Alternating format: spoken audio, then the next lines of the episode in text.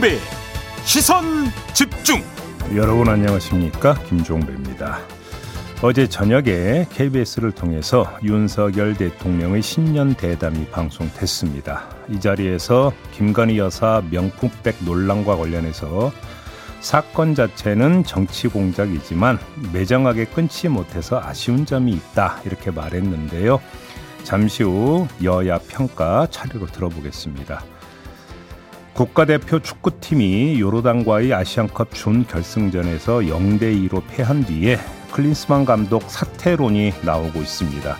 여기에다가 감독 선임 과정 자체에 대한 문제 제기도 따라붙고 있는데요. 3부에서 김현민 축구 전문 기자와 짚어보겠습니다. 2월 8일 목요일 김종배의 시선집중 광고 듣고 시작합니다.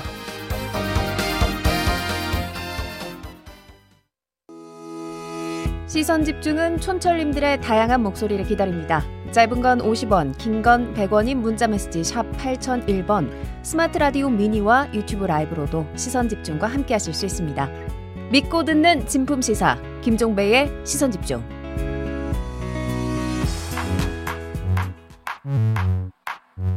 뉴욕에 뉴욕 타임즈가 있다면 시선 집중에는 JB타임즈가 있다. 촌철살인 뉴스 총정리 JB타임즈 더마카와 함께 시선 집중의 문을 열겠습니다. 어서 오세요. 네, 안녕하세요. 더마카입니다. 아유, 죄송합니다. 유광성 님이 종배 형님 반갑습니다. 더마카 종달새 목소리 방송 기대해요. 라고 해 주셨는데, 죄송합니다. 종달새가 어디 가고 신새가 왔죠. 제가 감기에 걸려 가지고 목소리가 요렇다는 점 정말 죄송합니다. 네. 관리를 잘했어야 하는데 저의 불찰이죠. 아, 예. 잘하세요. 네, 알겠습니다. 까루 님, 오늘만 일하면 내일부터 명절이네요. 촌철님들, 제 이비, 스태프분들 명절 잘 보내세요. 그리고 음식 얘기 좋아하시는 제이비, 떡국 많이 드세요. 저희는 생방합니다. 아, 화나신 거 아니죠? 아니요, 강조하고자 이렇게 악센트를 뒀습니다. 네, 생방합니다. 네. 네, 시선 집중은 금요일과 월요일 특집으로 지금 마련하고 있습니다. 아마 촌철님들이 들으시면 정말 좋아할 특집으로 귀 쫑긋하고 들으실 수 있게 준비하고 있습니다. 기대해 주시고요. 풀뚱님, 발목 골절로 겨울 동안 바깥 구경 못하고 살아있음, 아, 바깥 구경 못하고 있지만 봄이 오는 것도 느낄 수가 없습니다. 여러분 새해에는 건강하시고 행복한 일만 가득하세요. 새해 복 많이 받으세요. 라고 보내주셨습니다. 어, 발목 골절이 되셨어요? 아니 어쩌다가 또 그러니까요. 미끄러지셨나? 아, 네. 창문만 열면 살짝 봄 기운을 느끼실 수도 있을 거는 같은데 어. 오늘 낮부터는 좀 날씨가 풀린다고 하거든요. 풀트님. 예. 네, 이런 말씀 죄송하지만 얼른 나으시고요. 그래도 창으로 봄이 오는 거를 살짝은 느끼실 수 있길 기대하겠습니다. 네.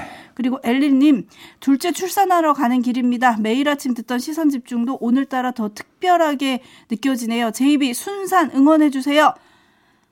아, 출산하러 가시면서도 저희 방송을 들으십니까? 아, 그러게요. 오, 여유가 있으시구나.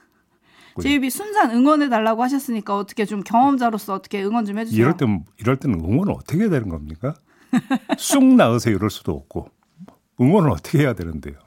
제가 어떻게 알아요? 네? 제이비가 알지. 네. 아이가 둘이잖아요. 네. 산모와 아이 모두 건강하시기 바라고 음, 복 받으시기 바라겠습니다. 네, 엘리님 화이팅. 음. 그리고 7745님, 저희는 오늘 오전 근무만 하고 전 직원 퇴근합니다. 아침 출근길이 이렇게 좋은지 처음 알았네요. 오전 근무원에서 네 이제 저희는 새로 가시니까 저희는 뭐 한다고요? 생방합니다. 네. 네, 여러분 저희 생방합니다. 내일도 저희 잊지 마시고요. 제이비타임즈 오늘 주목할 첫 번째 뉴스 어떤 겁니까? 윤석열 대통령이 어제 KBS와의 대담에서 김건희 여사 명품백 논란에 대해서 이렇게 말했습니다. 한번 들어보시죠. 그 아내가 중학교 때 이제 아버지가 돌아가셔가지고 아버지와의 동향이고 뭐 친분을 얘기를 하면서 왔기 때문에 접근했던... 물리치기 어렵지 않았나. 좀 하여튼 아쉬운 점은 있습니다. 인저에 들어가기 전 일인데요. 제 아내의 사무실이 그 지하에 있었습니다. 자꾸 오겠다고 하고 해서 제가 보기에는 좀 어, 그거를 매정하게 좀 끊지 못한 것이 어떤 문제라는 문제고 좀 아쉽지 않았나 생각이 되는데 어, 앞으로는 이런 일이 발생 안 하게 어, 조금 더 분명하게 선을 거서 이런 그 처신을 하는 게 중요하다는 말씀을 드리고 싶습니다. 시계에다가 이런 몰카까지 들고 와서 이런 걸 했기 때문에 공작이죠.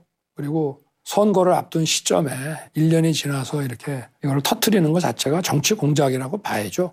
대통령이나 대통령 부인이 어느 누구한테도 이렇게 박절하게 대하기는 참 어렵습니다. 매정하게 좀 끊지 못한 것이 어떤 문제라는 문제고 사람을 대할 때 좀더 네. 명확하게 단호하게 해야 된다는 네, 붉은 까마귀 님이 어제 대담 명품백이 아닌 파우치라는 질문이 귀에 들어왔습니다. 라고 해주셨는데, 네. 윤석열 대통령이 김건희 여사의 명품백 논란에 대해서 이렇게 말했습니다.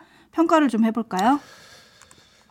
자, 윤석열 대통령의 말로 그려지는 김건희 여사의 이미지는 이런 것입니다. 어릴 때 여인 아버지에 대한 그리움을 안고 살아가는 정 많은 사람. 남한테 매정하게 대하지 못하는 여린 사람. 이런 거 아니겠습니까? 자, 이런 이미지는 또 하나의 이미지와 만나는데요. 명품백 언급 이전에 먼저 어, 등장했던 사진이 있습니다. 그리고 발언이 있습니다. 개를 사랑하고 개 식용을 금지하려 애썼던 사람. 그래서 생명을 소중히 여기는 사람. 이런 이미지가 또 그려졌습니다. 이 두 개의 이미지를 종합하면 이런 얘기가 됩니다. 김건희 여사는 감성적인 사람, 따뜻한 사람. 이런 이야기가 되겠습니다. 저는 사과를 했네 안 했네 보다 오히려 여기에 그러니까 좀 초점을 맞추겠는데요. 여기에 초점을 맞추는 이유가 있는데 아 이게 하나의 컨셉인 것 같다. 그리고 김건희 여사의 국한되는 컨셉도 아닌 것 같다라는 말씀을 드리기 위함입니다. 왜 이런 말씀이냐? 이 대담이 그 끝날 때 마지막 질문이 뭐였냐면 어떤 대통령으로 기억되고 싶습니까? 라는 것이었습니다. 이에 대해서 윤석열 대통령이 뭐라고 대답을 했냐면 아, 어린이를 많이 아낀 따뜻한 대통령을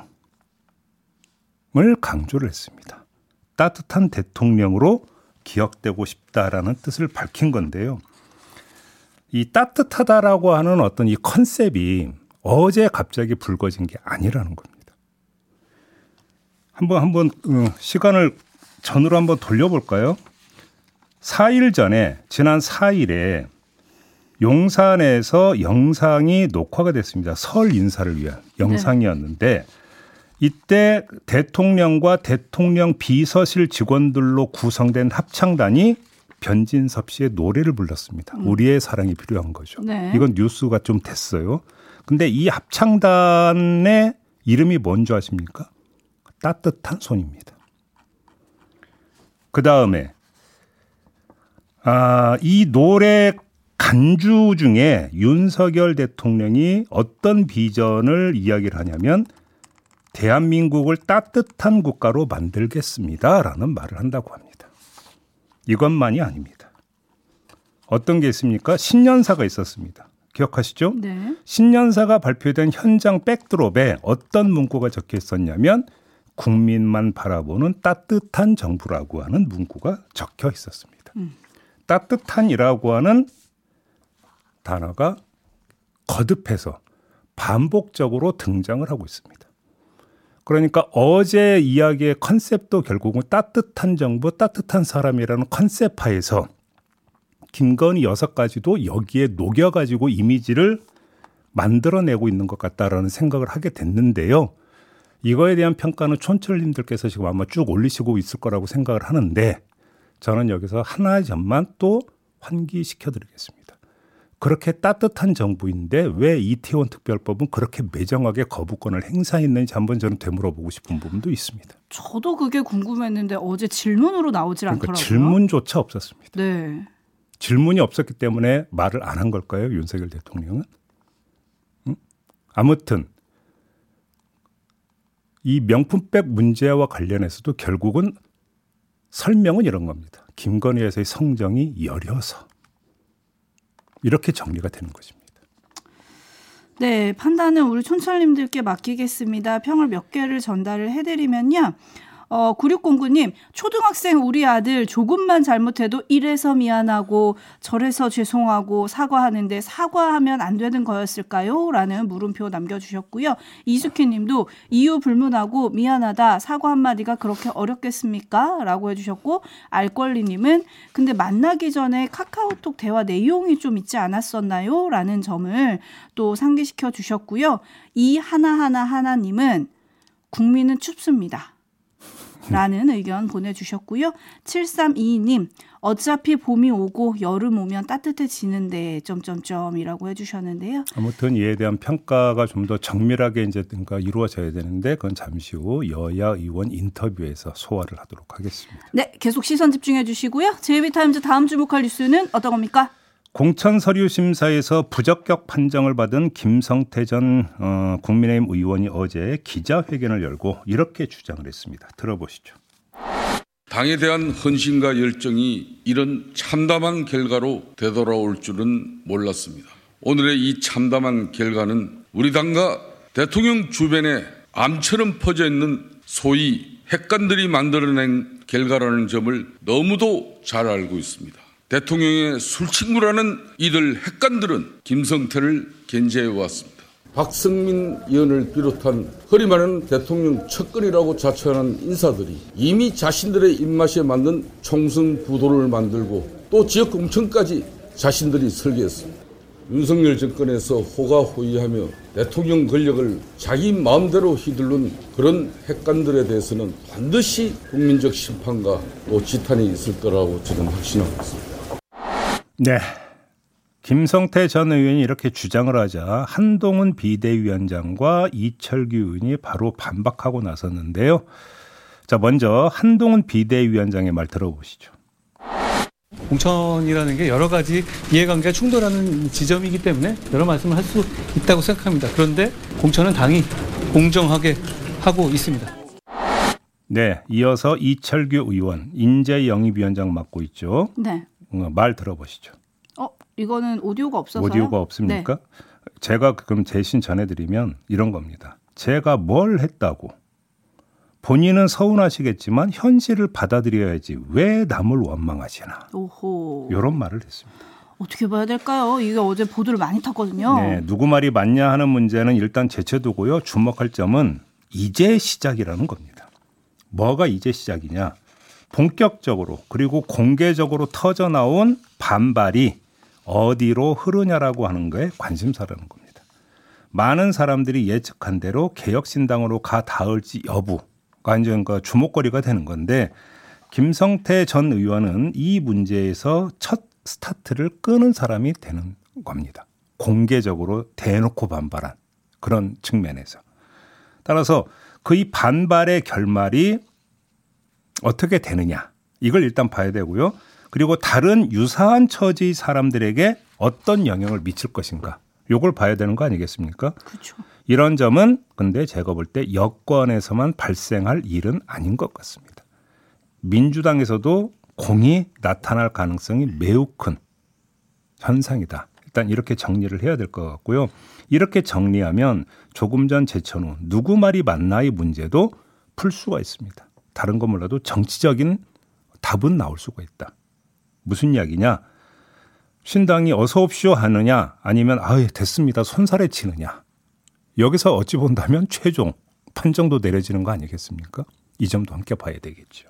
네, 토토로님을 비롯한 많은 분들이 지금부터 시작이겠죠. 공천 배제 인사들 여기저기서 나오지 않겠습니까? 라고 좀 관전평을 보내주셨는데. 그러니까요. 이준석 개혁신당 대표가 이 자리에 출연해서 이렇게 말한 적 있잖아요. 쭉정이가 아니라 이삭이라면 무조건 주어야 하는 거 아닌가요? 음. 라고 했었잖아요. 제가 지금 그러니까 신당의 어떤 그 태도가 뭐냐, 어서 옵쇼냐, 손사래냐 이거에 따라서 정치적 최종 판정이 이루어진다라는 게 쭉정이냐 이삭이냐의 감별이거든요. 그래서 드리는 말씀입니다. 네, 어떻게 될지 좀 지켜보겠습니다. 한편 여당에서는 지금 험지 출마 요구가 점점 늘어나고 있지 않습니까? 그렇습니다. 특히 낙동강벨트 사수를 위해서 중진들에게 좀 이쪽으로 가주세요, 옮겨주세요 이런 요구가 있었다는 게 이제 공식적으로 터져 나오고 있는데 네. 어제 한동훈 위원장에게 기자들이 물었습니다. 음. 비주류 의원에게만 이런 요구가 좀 쏠리는 거 아니냐? 음. 지금 일단 나타난 현상으로는 그러니까요. 음. 물었더니 한동훈 위원장이 이렇게 답을 했어요. 차차 보시면 아시게 될 겁니다. 그게 이제 어제 제가 말씀을 드렸던 건데요. 차차 보셔야 되는 것 중에 핵심이 뭡니까? 그래서 이른바 비윤 성향의 중진들에게 험지 출마라고 요구한 다음에 그럼 빈 그 지역구에 누구를 공천하느냐 이거가 될 거고 또 한 가지는 또 한 가지는 뭐냐면 그러면 이른바 친윤으로 분류되는 중진에게도 험지 출마를 요구하는 것이냐. 요두 가지가 있게 되는 거겠죠. 왠지 차차 보시면 아시게 될 겁니다. 여기에는 그런 것들이 다 준비되어 음. 있습니다라는 뜻으로 들리긴 하거든요. 일단은 그 차차라고 하는 두 글자에 친윤 중진들이 지금 엄청 긴장하게 되는 건가요? 그냥 딱 듣기는 그런 거 아닌가요? 음, 한번 지켜보시죠. 네. 지켜보라니까. 알겠습니다. 네. 차차 지켜보겠습니다. 제이비타임스 다음 주목할 뉴스는 어떤 건가요? 검찰이 어제 임종성 민주당 의원을 피의자 신분으로 불러 조사했다는 보도가 나왔습니다. 2021년에 자신의 지역구인 경기도 광주의 한 건설업체로부터 성형수술 비용과 지역구 사무실 인테리어 공사 대금을 대납받는 등 1억 원대의 금품을 수수한 정황을 포착을 했다는 겁니다. 그리고 임종성 의원 자녀가 이 건설업체 직원으로 되어 있는 경위도 파악을 했다고 합니다. 더 있습니다. 2020년 11월부터 지역구 내 다른 건설업체 임원으로부터 법인카드를 받아서 사용하는 등 천만 원 상당의 금품을 받은 혐의로 검찰에 넘겨진 바도 있다고 합니다. 여기에 또 하나 있죠. 뭐가 있습니까? 전당대회 돈풍두 사건의 피의자로 입건이 돼 있는 상태이기도 합니다. 한두 가지가 아닌데요. 네, 뭐 범죄 혐의에 대해서는 이 자리에서 분석하고 말 그런 성질의 문제가 아니기 때문에 이건 검찰 수사를 지켜봐야 되는 거고요. 어, 어제 나온 그 다른 뉴스가 있습니다. 전당대회 돈봉투 사건과 관련해서 이성만 의원 불구속 기소가 됐다. 이런 뉴스가 어제 함께 있었습니다. 자, 이 사건에 임종성 의원도 연루돼 있다는 의혹이 지금 제기가 된 거 아니겠습니까? 그리고 지금까지 직간접적으로 거명된 의원이 이들 말고도 여럿 있습니다. 대략 10명을 헤아립니다. 그렇죠? 자, 그러면 공천 과정에서 이들을 어떻게 처리할 것이냐? 전에도 한번 이 문제를 제기한 바가 있습니다. 반드시 체크할 사항이다. 다시 한번 확인해 드리겠습니다. 근데 임종성 의원 처리와 이성만 의원 처리 가지고는 체크가 안 된다라는 점도 함께 말씀드리겠습니다. 왜냐? 이성만 의원은 이미 전에 탈당을 해서 무소속 상태이기 때문에 민주당이 공천하고 말고 할 그런 성질의 대상이 아니라는 거고요. 임종성 의원도 이미 불출마를 선언을 했기 때문에 공천 심사 대상이 아니라는 겁니다. 그러면 그 돈봉투 살포 의혹 사건에 연루되어 있다라고 하는 다른 현역 의원들 이들에 대한 공천 문제가 사실은 체크 포인트가 되는 것이다. 요 점으로 결국은 얘기가 정리가 되는 겁니다. 네, 5696님이 민주당 공천도 주목해야 합니다. 라고 해주셨는데, 여야 모두 지금 주목할 시기죠. 그렇습니다. 제이비타임즈 다음 주목할 뉴스는 어떤 겁니까? 30대 남성이 있었습니다. 지난해 2월 필로폰 투약 그리고 소지 등의 혐의로 기소가 됐고, 같은 해 10월 재판 중에 법정 구속이 됐습니다. 법정 구속된 후로부터 한 달이 지난 시점에 지자체 체육단체 팀장 명의의 탄원서가 검찰에 제출됐습니다. 해당 지자체 체육회와 협력해서 공익 활동을 많이 해왔으니 선처를 바란다라는 내용이었습니다. 근데 담당 검사가 탄원서를 읽다가 이상하다고 느꼈습니다. 일단 문장이 좀 이상했다고 합니다. 피고인이 정당 내부의 불미스러운 일에 정의라는 명목으로 홀로 싸웠다. 뭐 이런 문장이 이런 식으로 구성이 되어 있다는 겁니다. 좀 어색하죠? 거기다가 구체적으로 어떤 활동을 해왔는지에 대한 기술도 없었다고 합니다. 그래서 알아봤더니 챗 GPT가 작성한 문서였다고 합니다. 구치소에 있던 남성이 지인에게 공공시 체육회, 공익활동, 당내 경선 문제 해결 등의 키워드를 주면서 탄원서를 만들어 달라고 부탁했고 지인이 챗 GPT를 이용해서 탄원서를 작성, 제출한 것이었다고 합니다. 그래서 어떻게 됐느냐? 이 남성은 추가 기소가 됐습니다. 사문서 위조 및 위조 사문서 행사 혐의로 추가 기소가 됐다고 합니다. 네, 죄 하나만 보태진 건데 정리를 좀 해보면요. 첫째, 챗 GPT의 수준이 아직은 기대 이하더라라는 점이 확인이 됐다. 딱 봐도 이상한 문장을 만드는 수준이다라는 겁니다. 두 번째, 장인은 연장을 탓하지 않는다라는 말이 있습니다. 하지만 연장은 장인을 잘 만나야 된다라는 점도 환기시키는 사례다. 이런 말씀을 드리겠습니다. 제 아무리 인공지능이라 해도 인간을 잘 만나야 그 지능이 유용해지는 법이다라고 하는 것들을 알려준 사례가 바로 이 사건 아니냐 이렇게 정리를 해야 되는 것 아니겠습니까?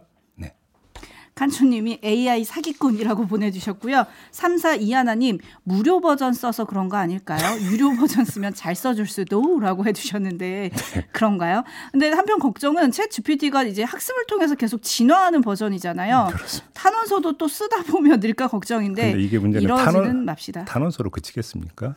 레포트부터 별별 문서에 다 등장할 가능성이 있는 거 아니겠습니까? 제대로 씁시다. 이러라고 나온 챗 GPT가 아닙니다. 마무리하겠습니다. 더마카 수고하셨어요. 고맙습니다.